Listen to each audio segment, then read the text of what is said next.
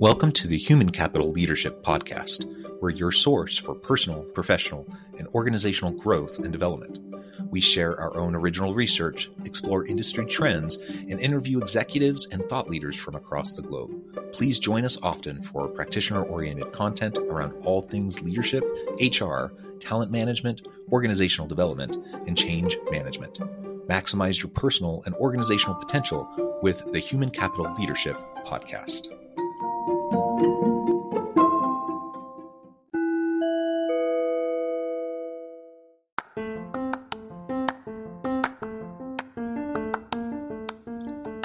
Welcome to the Human Capital Leadership Podcast. In this HCL podcast episode, I talk with John Morgan about the new LHH report on the key challenges to leadership development programs and creating L&D buy-in for talent attraction and retention.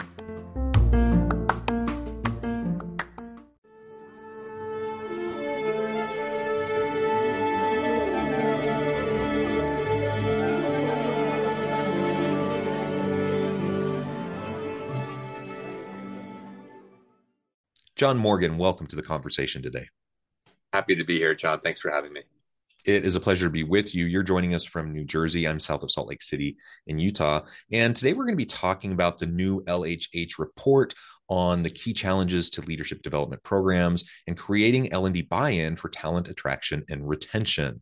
Uh, there's a real a lot of great stuff in this report. Um, that's what we're going to zoom in and focus in on, um, but we might touch on some of the other elements as well a little bit. I'm super excited for this conversation. And of course, you have a tremendous background in this area, so thank you for taking the time to share your expertise with me and the audience.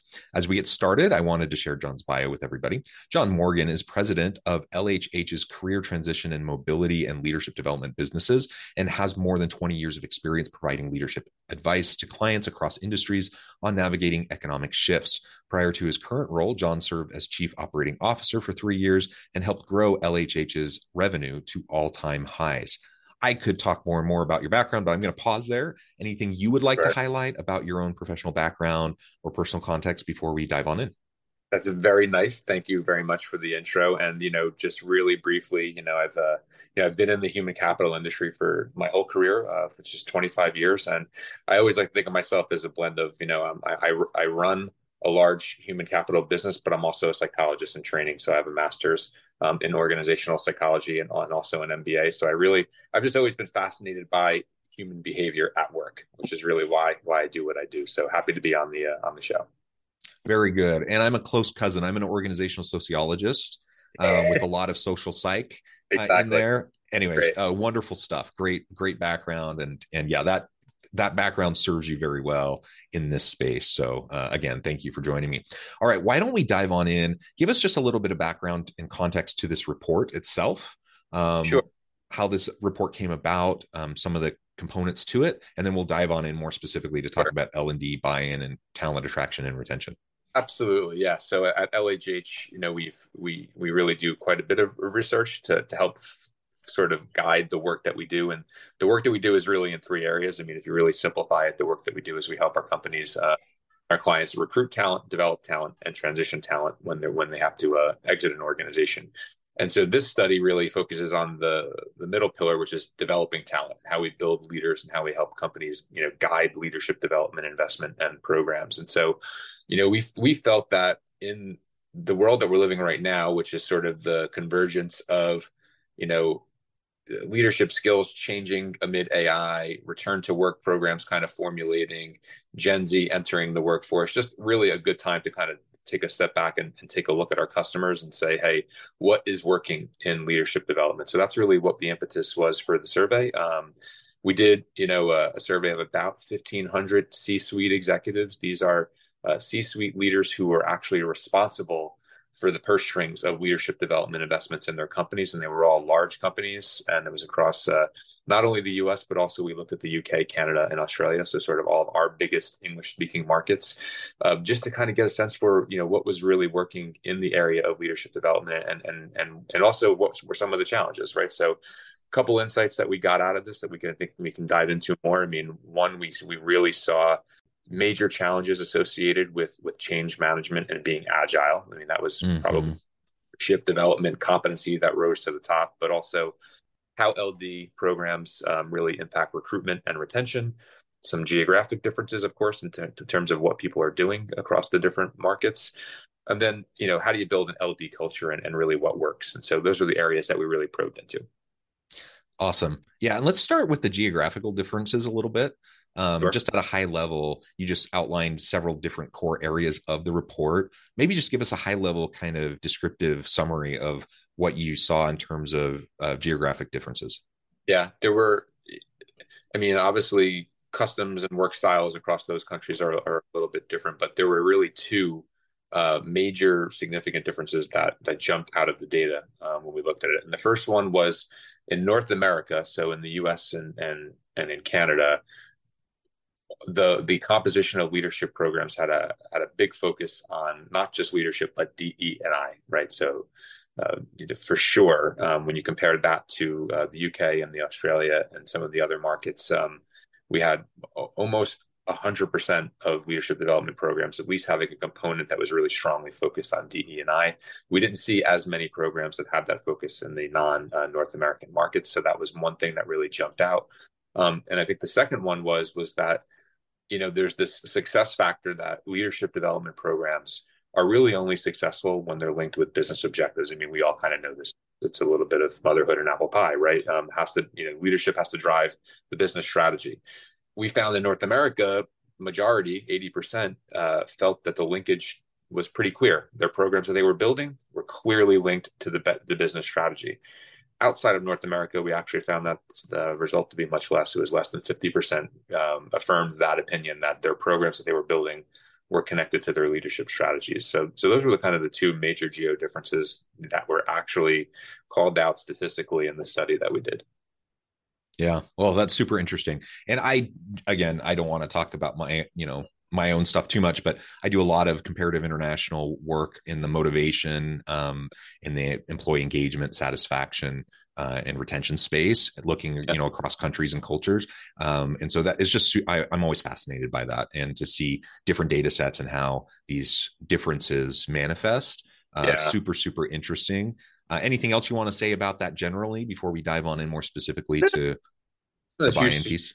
It wasn't a huge surprise to, to see the DEI component obviously come yeah. up because I think you know uh, companies that are based in North America, I think, are a little bit um, you know behind in that area, right? And I think you know the focus on that is actually encouraging uh, to see that lots of companies, you know, despite some of the recent government rulings, by the way, um, which you know, which some of these programs are the question, um, what we're seeing in the research and anecdotally with our customers is that you know almost all of our clients are really focused on building out this agenda, at least as a component of what effective leadership looks like, and that's really nice to see. Well, let's talk about the buy in piece here for a minute because I mean, organizations can spin up training and development, leadership development programs.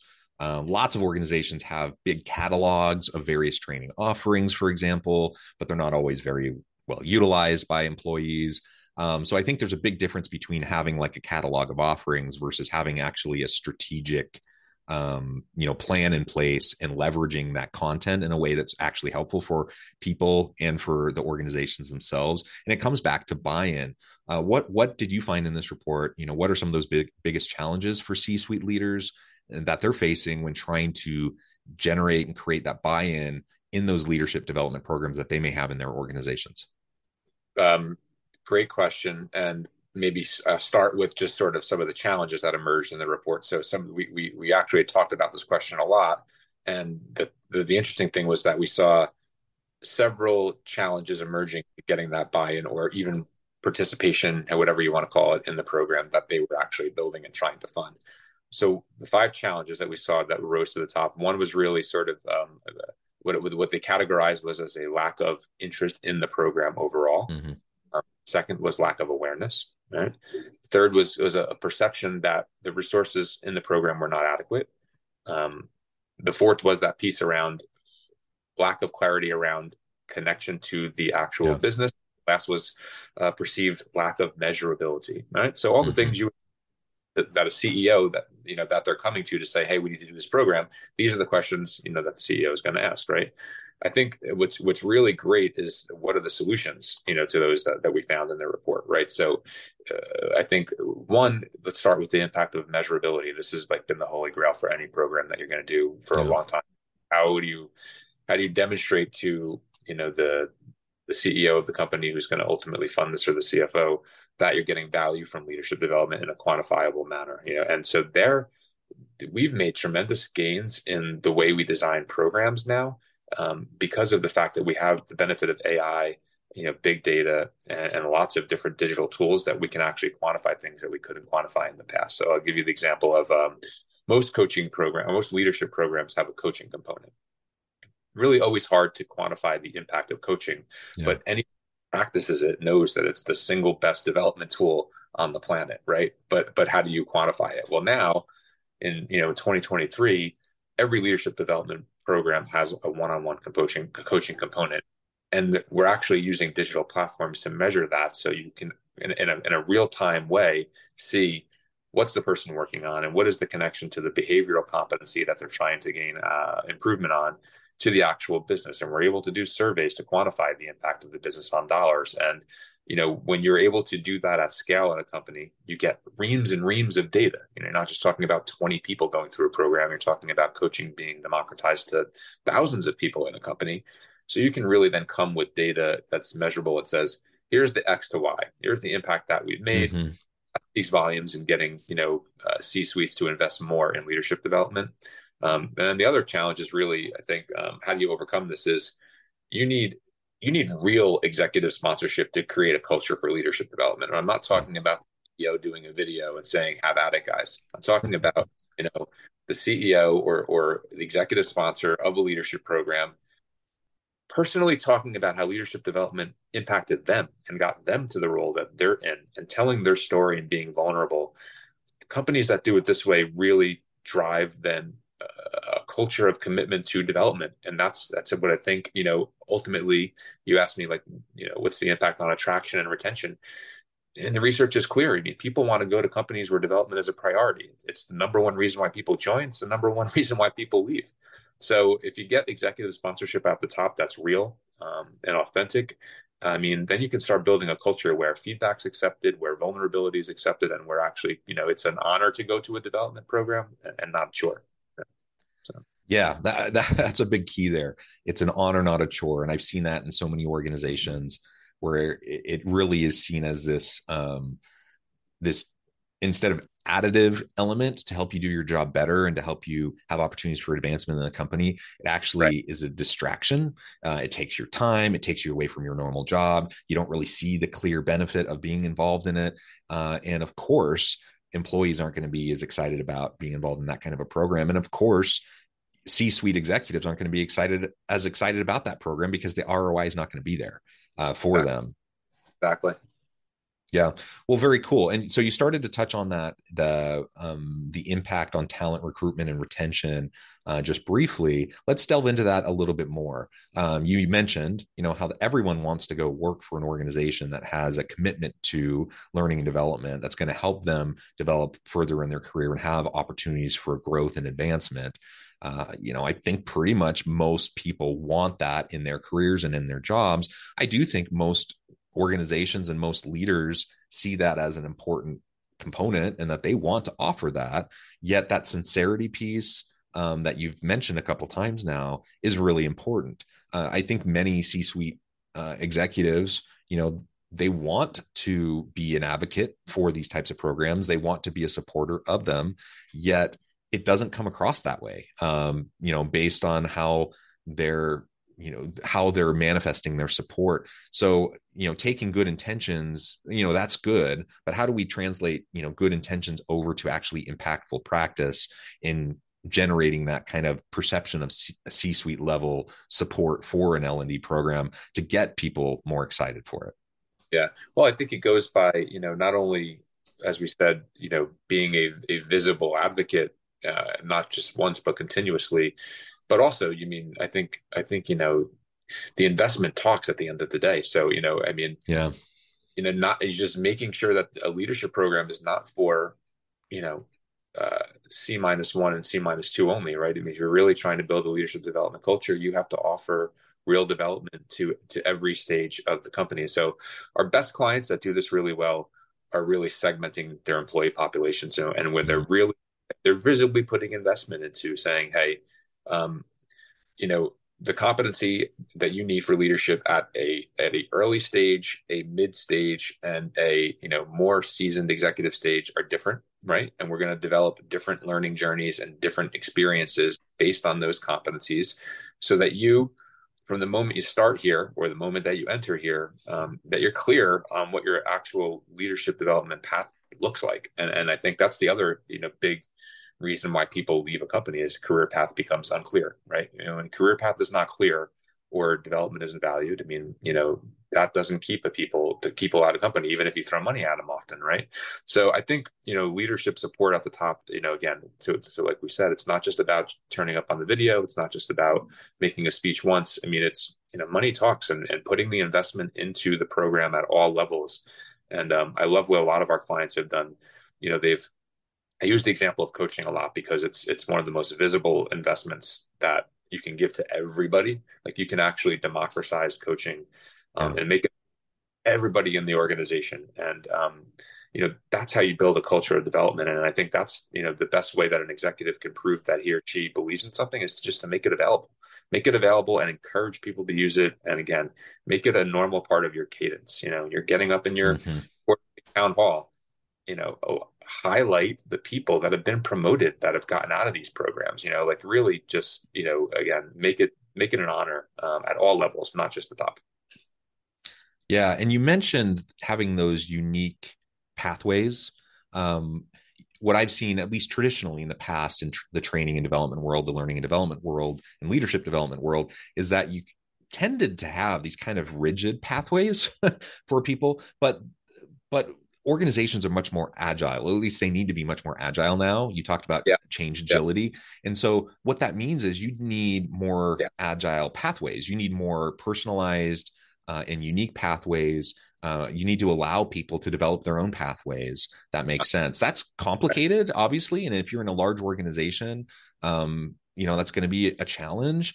Um, but when we're thinking about the future of work and the, the talent shortage and the skills shortage and upskilling and reskilling people, you know, a big part of the conversation is how do we create these unique pathways for individuals because as you mentioned you can throw yeah. money at someone for a while to keep them around but if they right. feel like they've stagnated in their career even that money's not going to keep them around um, mm-hmm. and i've seen many organizations where they basically just admit it. They're like, yeah, we really don't have anything for you. So good luck. And they, they're basically yeah. saying goodbye. We're, you know, we're not willing to put in the work to try to keep you. Right. and, and of course people don't stick around in that environment.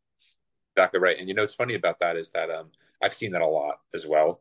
We, we, we are starting to see it a little bit less because there is definitely, um, there's more of a shift to what we call internal career mobility, but it's really, yeah. You know, employment, right? Um, because there is there there's just there's so many open jobs that companies actually can't fill. I mean, it's a really interesting yeah. labor that we're dealing with right now, where you have on one hand, um, you know, you have a lot of large publicized tech downsizings, and on the other hand, you have three and a half percent unemployment in the U.S.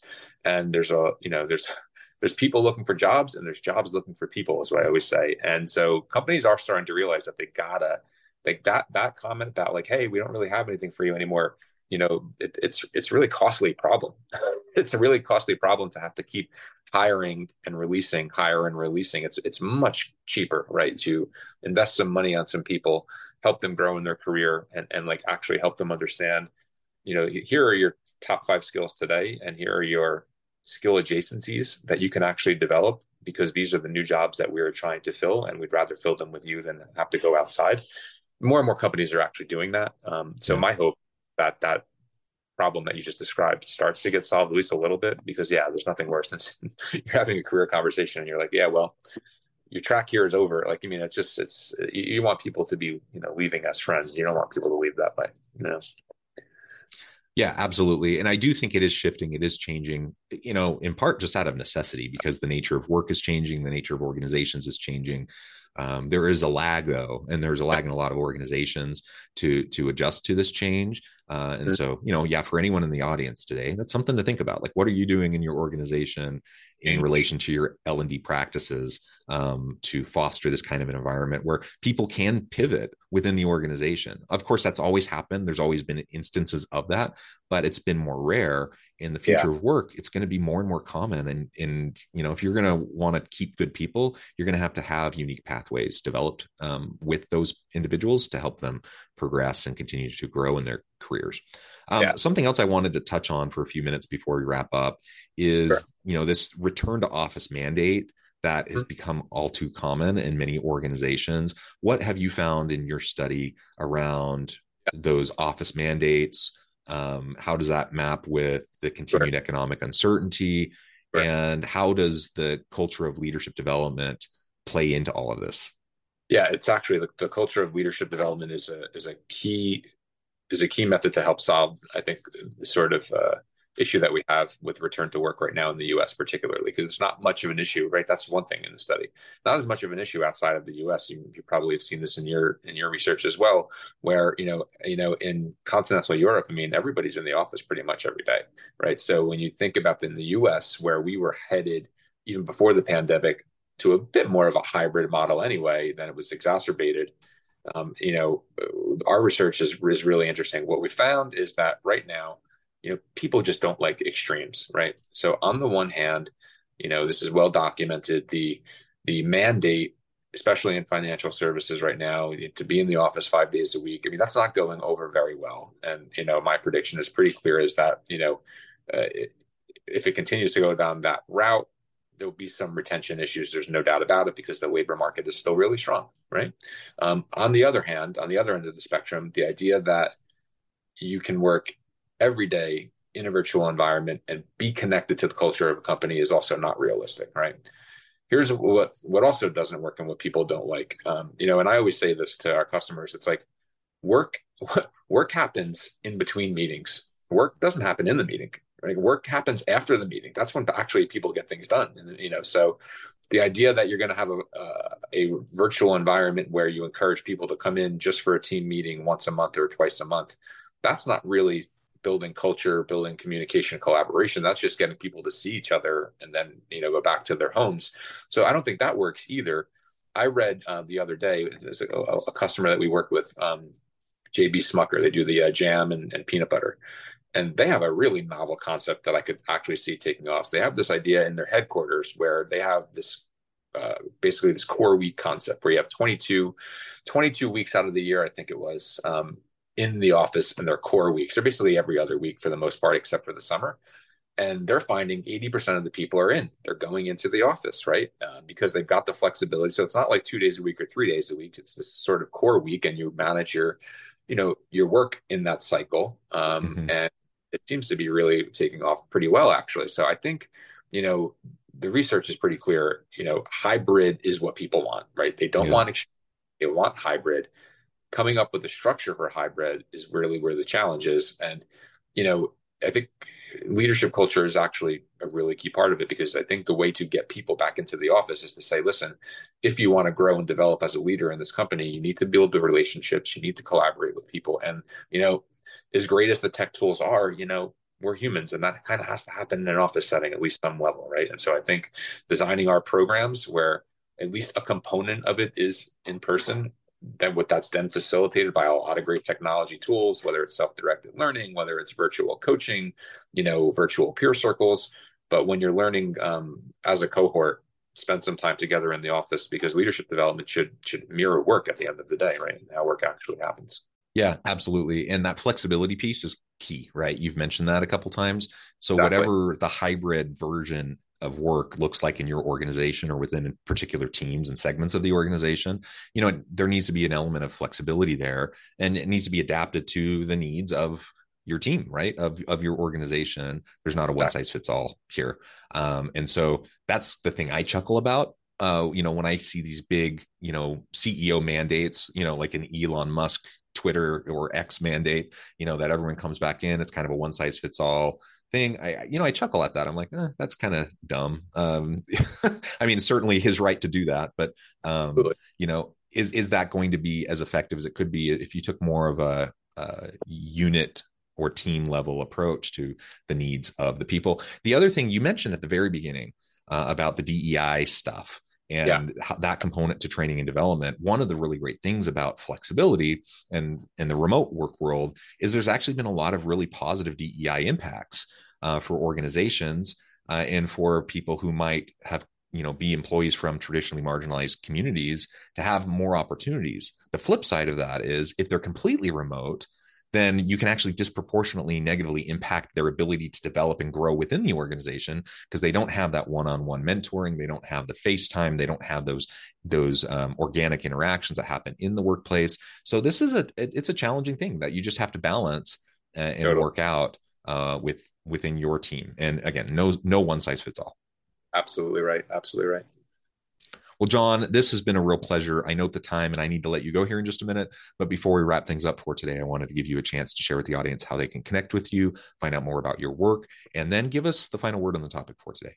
Yeah, absolutely right. So I'll, I'll give us the final word on the topic, and then I'll and then I'll leave you with the uh, the um, how to connect with me. I think um, the the one thing is really um, that rose to the top of the study also is is really this notion of change and agility and how people need to develop leadership skills that to manage change and agility. And we found that really rising to the top. Over 90% reported you know, you know agility and responding to organizational shifts as a leadership development challenge. So I really, all the listeners, you know, if you're building leadership development programs and you're really trying to figure out what the competencies are, make sure that you're addressing that whatever way makes sense in your organization, um, because it's a really key key leadership development component right now. Um, yeah, you can reach me if you like at johnjohn.morgan at lhh.com. I'm happy to, you know, reach out to any of your listeners and viewers uh, to talk about leadership development or to talk more about LHH and the work that we do and the research that we do. Our website is lhh.com and just thrilled, John, um, that you had me. And I'm happy to, uh, to come back and talk about any of the work that we do at LHH in the future. So thanks again. Wonderful. Thank you, John. You're welcome back anytime.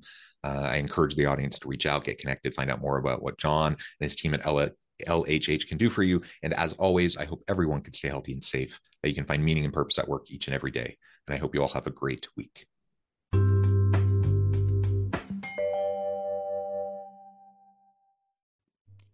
Thanks again for joining us for this episode of the Human Capital Innovations Podcast. I hope you stay healthy and safe and that you have a great week.